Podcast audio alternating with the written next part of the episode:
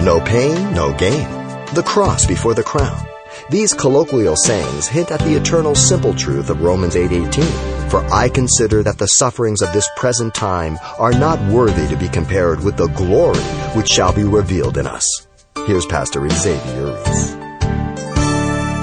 Ephesians 2:10 says we are God's workmanship, his handiwork in Christ Jesus unto good work.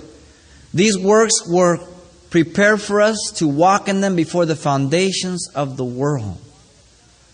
What if God has prepared you for such a time and such a place, and because you are so caught up with your own comfort, you miss it? Are you willing to sacrifice that? Can you see the, the, the subtlety of our comfort to blind us from our responsibility, from our privilege? Did we not die in Christ when we accepted Him? Did we not say, Your will be done and not mine?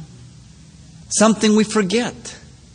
If I died in Christ, why am I consistently trying to live for myself? And God uses persecution to prepare His vessels. Never forcing them against their will, but always putting them in a position to where they are willing to do His will. God's wisdom.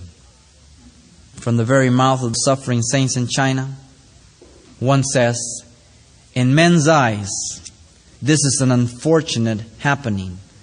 But for Christians, it is like a rich banquet.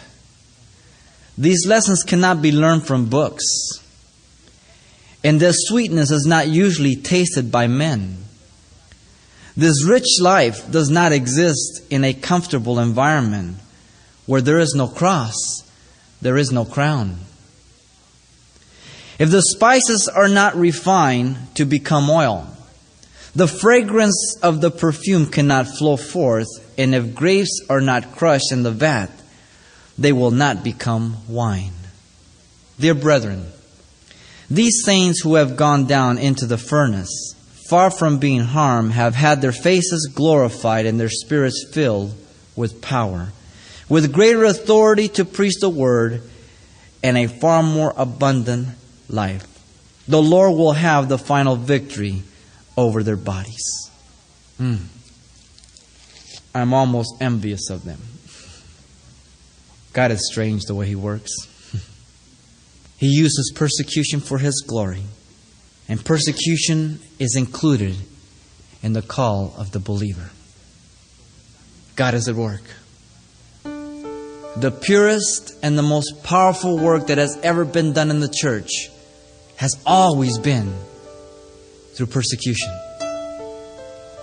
The least effective has always been when the church has been in comfort. You've been listening to Simple Truths with Pastor Xavier Reese, a daily devotional of the enriching and precious truths found in God's Word. And if you're looking for a church home, please feel welcome to join us this Sunday. We have two morning services beginning at 9 and 11:30, along with youth ministries for all ages. You'll find us at 2200 East Colorado Boulevard, two blocks west of Sierra Madre Boulevard. For more information, give us a call at 800 651 8352 or log on to CalvaryChapelPasadena.com for times and location.